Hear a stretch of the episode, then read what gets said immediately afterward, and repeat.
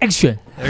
嗨，大家好，我是来自木栅的 Frank， 很高兴今天在这边来跟大家聊聊天。会邀请 Frank 就是1年多前我们在南京复兴的乐宁汉堡，对，然后我们那时候在聊天，然后那时候 Frank 就推荐给我一本书，牧羊少年的奇幻旅程。对，那时候我推荐给你，但你好像直到最近才开始看嘛，是吧？对，因为这本书已经算绝版嘛，因为它其实有另外一本绘本版本的，好像是因为它最早出的时候它主要是出文字版，然后后来才出一个跟台湾的绘本作家合作的绘本版。但是很多人其实对第一版它其实是比较偏好的，因为像这种寓言式的小说，很多时候文字的东西它可以提供很多的想象空间，而且每个人可以描绘出他自己不同的想象的世界，所以说图像版会局限了你的想象力，但文字版的绝版了。没错，我觉得很 confused 欸。我先讲，就是我读的是 Frank 传给我的一个扫描版。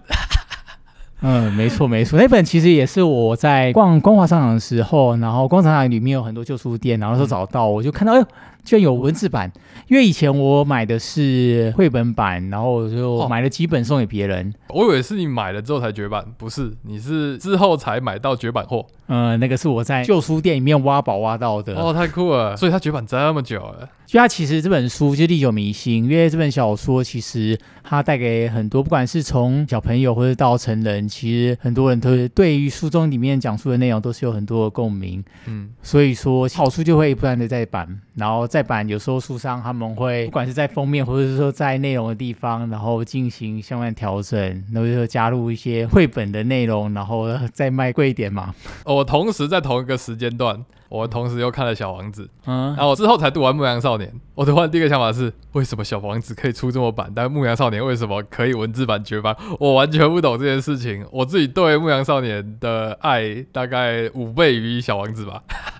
哇，真的，我想不到居然有5倍的差距。对，我就绝对5倍的差距，对我来说，我觉得超赞。不过小王子因为本身那个作者他在出小王子的时候，他本身里面就有画很多他的插图啊。牧羊少年奇幻自己在推行的时候，他主要就是文字为主，那是因为随着会各国推出的版本不同，那他们可能会找各自国家的绘本作家然后进行合作。但我是真的觉得不需要绘本，我才读了可能20页，我就觉得我靠超赞，因为很早就有个章节就直接打到我。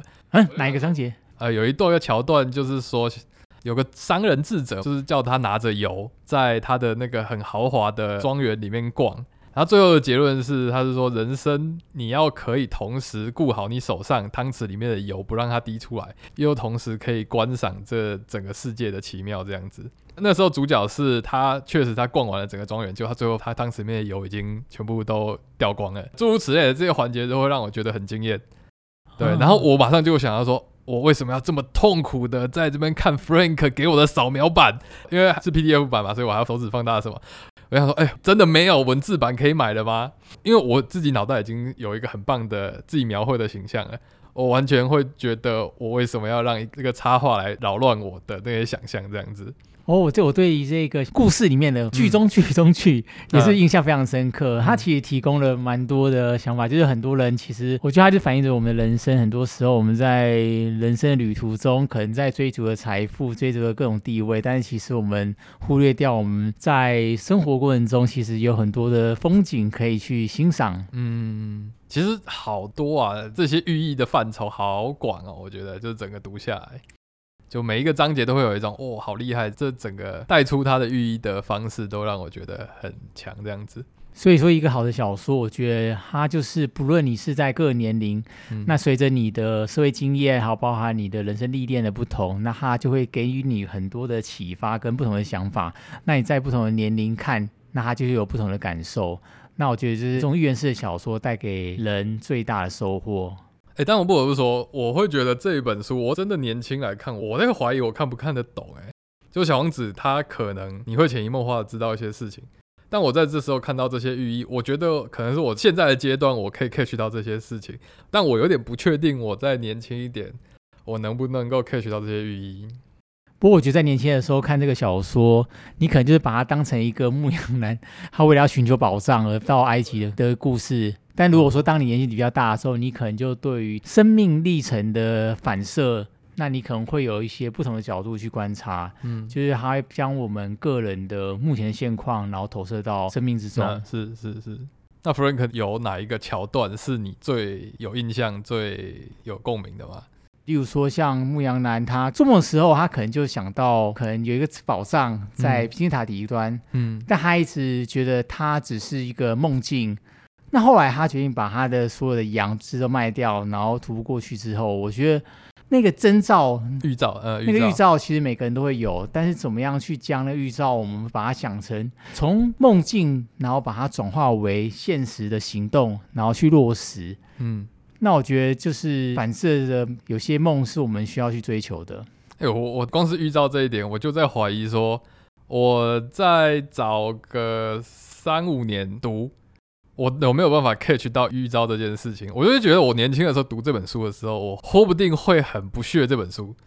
就说预兆这好像很玄，它好像是在讲一个玄学的这种感觉，好像有一个神在给你了一个任务，你就要去解它。可能我在年轻的时候我会不懂这个预兆的意义是什么，然后就不屑这本书也说不定，我自己有可能会有这种状况。不过很多人其实会把牧羊少女奇幻就是当成一个带有宗教式预言的一个小说。我知道我现在这个阶段我就会觉得那个预兆我好像已经理解那不是一定是宗教性的。确实我的解读是你对某一件事情特别有感，于是你对它特别有感，所以它变成了预兆。我自己的感觉是这样子所以现在的我可以不把这个预兆看成是宗教性的，一定跟可能神更高的主宰有关联的，对我来说好像不是这样子。因为有时候我们对于很多人类用科学没办法解释的东西，然后我们会把它赋予很多的神秘学还有包含宗教形象。那其实像很多成功学里面有提到，例如说像是向宇宙下订单或者是说吸引力法则。对，那我觉得它其实在牧羊少女奇幻里面，它其实我觉得它也是暗喻着这样子的主题。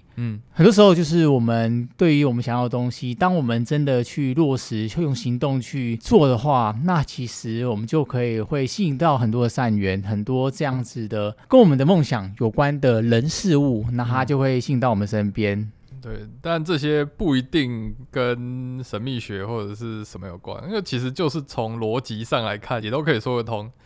就像太阳底下没有新鲜事，很多事情其实它就是人类的发展过程中它可能就是存在的某种的也算定律吧。那只是说因为在不同的国家不同的地区，然后他们可以透过他们自己的宗教信仰然后去解释这样子的观念。那它可能有不同名词。就像刚刚 Frank 有讲到吸引力法则，像刚刚他故事里面说的预兆，我觉得就连心流这件事情你都可以把它看成是预兆的一种形式也说不定。就是你可以进入你可以 involve 的一个你有感的一个东西，我觉得它或许都是预兆的一种形式这样子。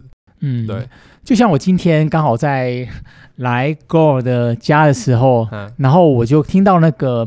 大人学的 podcast， 刚好今天 Brian 他今天的主题刚好是讲说为什么我们人就是要看哲学还有包含天文学的书。因为透哲学我们可以透过逻辑脉络的方式去解释很多我们生命中没法解决的事情，那透过天文学角度我们可以从宏观的角度去看待，就每个人的生命其实在宇宙的宏观的角度来看，其实我们都只是沧海一粟，非常微不足道了。那其实每个人的生命都是就是由生而开始，然后最后结局是死亡。那我们就是在我们那个非常有限的生命里面就是活得精彩。那对应于牧羊少女奇幻之旅那个牧羊男 Santiago， 他从梦境梦到那个预兆，然后到他到金字塔去寻求他的宝藏，这过程虽然过程中他碰到了很多的人事物，然后最终他可能回到原地，然后再大树下，对，就是一个树下这样子，树下然后挖到了宝藏。那很多时候我们人类我们人好像人生好像走了一个旅程，然后最终我们只是到了一个地方，但是最重要的就是我们是在生命的旅途中，这中间我们遇到的人事物，那它中间带给我们的欢乐还有包含我们的体验其实更重要的。你刚刚讲完我起了鸡皮疙瘩。这个刚刚佑熙讲的这段就是真的就是这个书的内容。可能听众不能理解我现在起鸡皮疙瘩是什么，就是脑袋又回想起那个主角他的一段旅程这样子，回到原地但一切都不同了的这种感觉，真的很棒。嗯，而且他这中间不管是国王给他的提醒，还有包含他在古董店里面、然后发现就是所有那些来旅行的人他们需要利用水晶杯、然后来喝饮料、然后为古董店的老板找到很多商机。嗯，古董店老板也喜欢他，想要留下他、但是牧羊男他却没有因为这样子然后他选择待在那边、他知道还有一个天命要追寻，所以他后来还是选择离开。嗯，我觉得这个有点像是我们在生命之中，然后会有很多的挑战，它产生需要来证明说你是不是真的很想要追求这个梦想，追求你的天命。嗯，那这些有点像是你生命过程中的一个阻碍。那当这个阻碍出现，如果说你克服掉它之后，那最终你才能够去取得挖掘宝藏的那一个天命。我觉得这个概念很有趣。现在你讲到这一段，我会觉得他如果待在那个水晶店，他其实也是现在的某一些人追求的一种就是发挥形式嘛。他显然他有蛮擅长这一方面的。我们套个心流的系统来讲，就是他可以进入那个工作，他擅长那个工作。但这个故事告诉我们的是，你或许还是必须去追求天命这件事情。嗯，对。那我觉得是蛮有趣的。嗯，然后另外像是在那个牧羊男他听到他的梦境之后，他选择去找一个吉普赛的灵媒，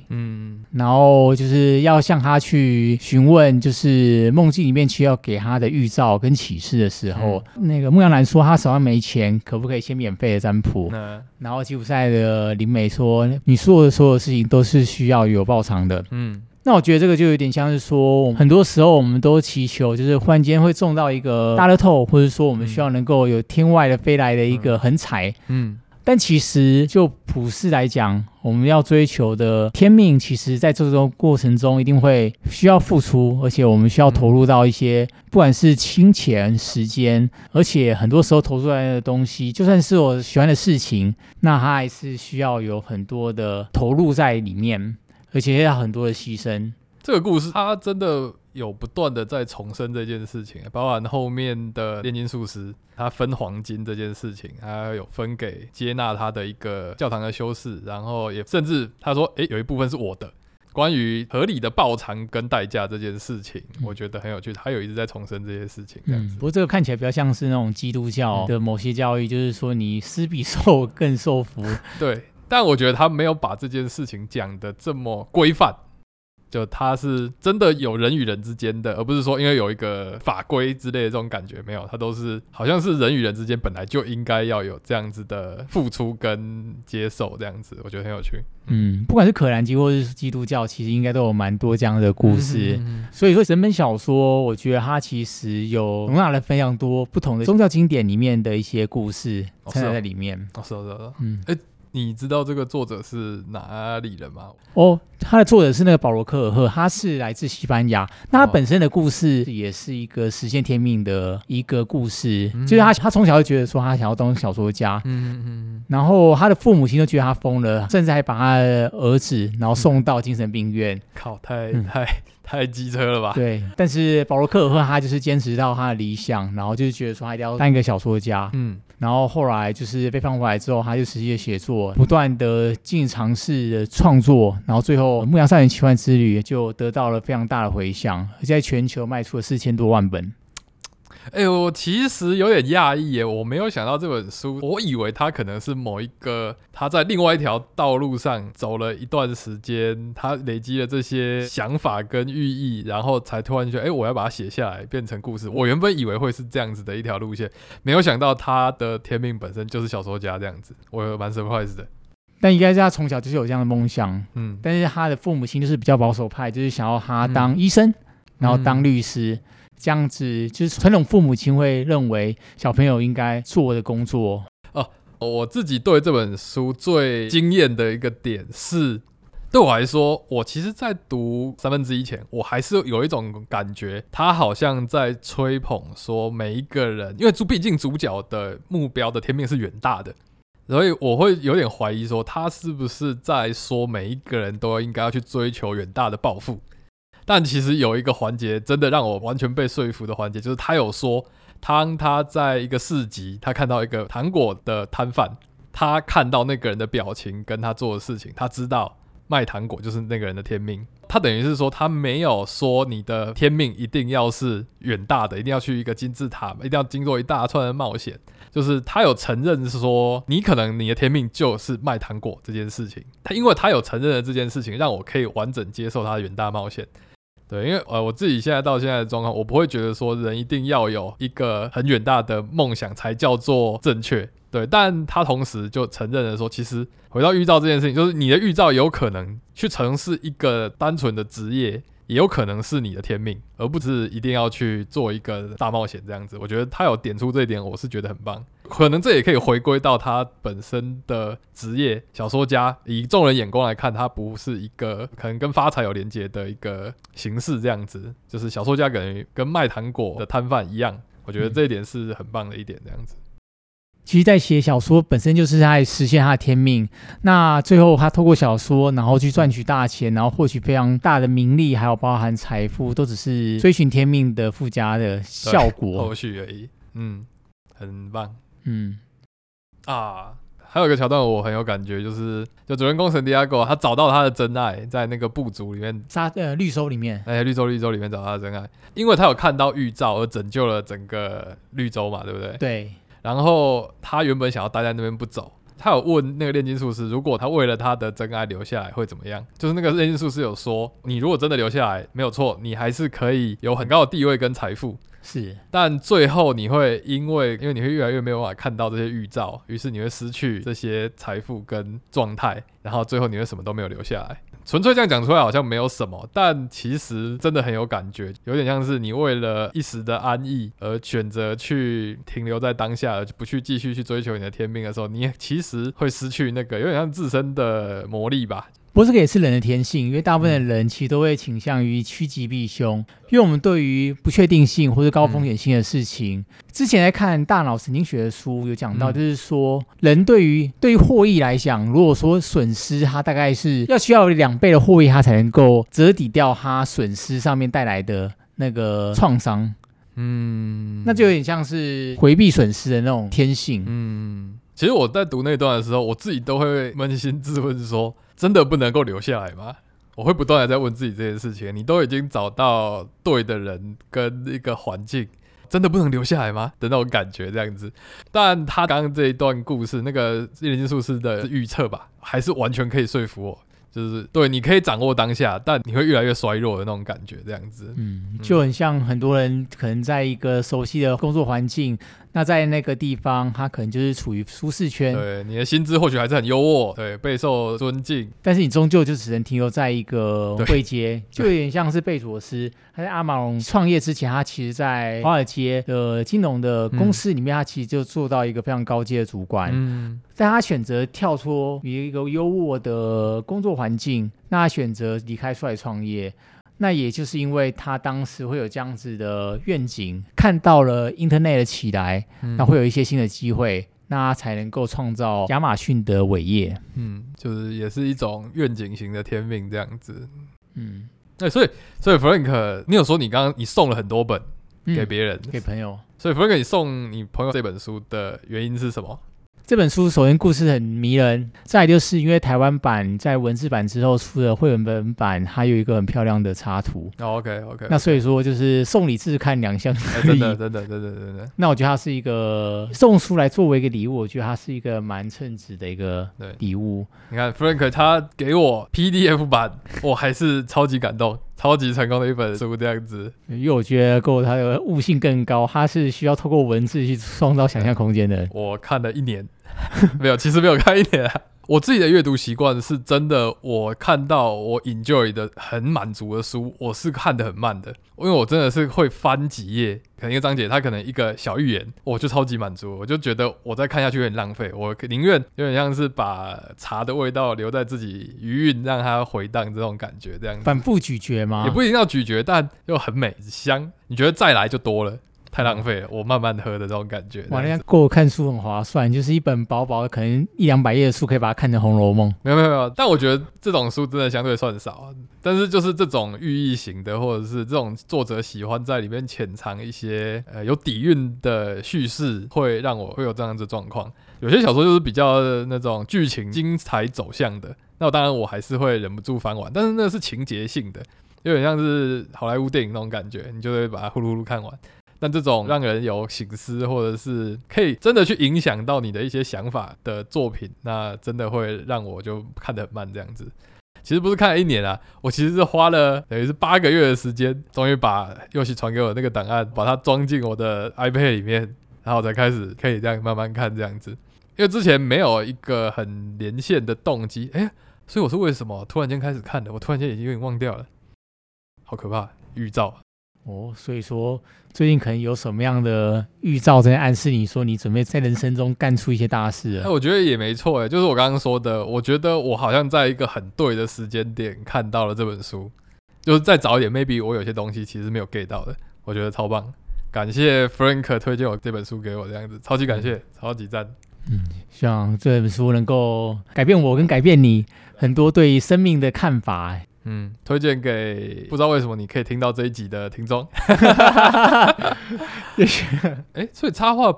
版文字其实它都没有删减吗？还是没有，文字是一样的，只是说在一些比较明显视觉场景的地方，它会加上一些插图。对，所以你觉得绘本版其实还 OK 吗？绘本版风格其实它跟文字内容，我觉得它是算情境相符的啊。OK， 没有到就是反而破坏了整个意象。只是说在网络上的书迷是比较多人是比较 prefer 文字版的。那因为我自己是比较外貌主义的，就是比较喜欢看一些美美的东西，毕竟是一个图画创作者，所以说对于美好的图画，我自己也是给予高度的肯定。所以它的插画其实还是到位的啦，还是让你觉得喜欢的啦。没错 ，OK， 那好，那没什么好说，那其实大家还是可以去买，我也可以去买啊。这种感觉就好像你自己先看了哈利波特的小说，你已经有一个定型的想象，你就不想要让另外一个形象来破坏自己原本的想象，这样子的感觉。但如果你一开始就接受那个绘本版，或许你也不会有什么。对啊，就像看了哈利波特小说拿来看电影版，这不是妙丽。但我觉得它就是也是提供了另外一种想象的样貌。好了，那可以了，有打破我想说为什么文字版不再出，表示说其实绘本版够了啦，就是一样意思啦。当然在商业的角度，出版社当然是需要出那个页数比较多嘛，至少他在卖同一款书，但是他可收益比较高。原本是不是其实蛮薄的？对，没错，蛮薄，可能1公分那种感觉。对啊，大概 1.2 公分。对，大概那种感觉。没有特别量啊，因为只有纯文字，而且它那个文字的版面是比较满的，所以说整个书的页数就没有那么多。了解。好，真的推荐，就其实文字量没有到很大，所以压力也不会很大，很适合睡前读。我觉得它不管是你是闲暇的时候读，或者说你在人生碰到困境的时候读，甚至是你在不同的国家不同的地区读，你可能都会有不同的想法所涌现。那我觉得这样的涌现，其实你把它想成，它也许是书要带给你的某种预兆，直到你在某种的人生的场景的时候，你想要做出一些新的尝试、新的选择或新的挑战。无论如何，我觉得这本书是告诉你，就是勇敢的去追寻自己的天命吧。真的，当你勇敢的踏出那一步之后，宇宙就会联合起来帮助你完成你的天命跟使命。有没有觉得很鸡汤？但这本书就是这么厉害，我觉得超赞，很推荐。用看的鸡汤带给你满满的正能量。正能量吗？就像你刚刚说的，在任何状况你读起来可能都会有另外一种感觉。我觉得它比较像是就是一个魔法的感觉，可能是信心，可能是勇气这样子，很赞。因为人有时候做出改变，我们就是缺临门一脚。那书它带给你的力量，就是在无形之中推你一把。真的，它绝对有这个力量。好，我们今天就聊到这里，不知不觉也聊了38分钟。我们原本好像是说20分钟、30分钟。好，感谢木栅 Frank。好，感谢各位。好，有空我们再跟大家分享其他有趣的书。好 ，OK， 拜拜，拜拜。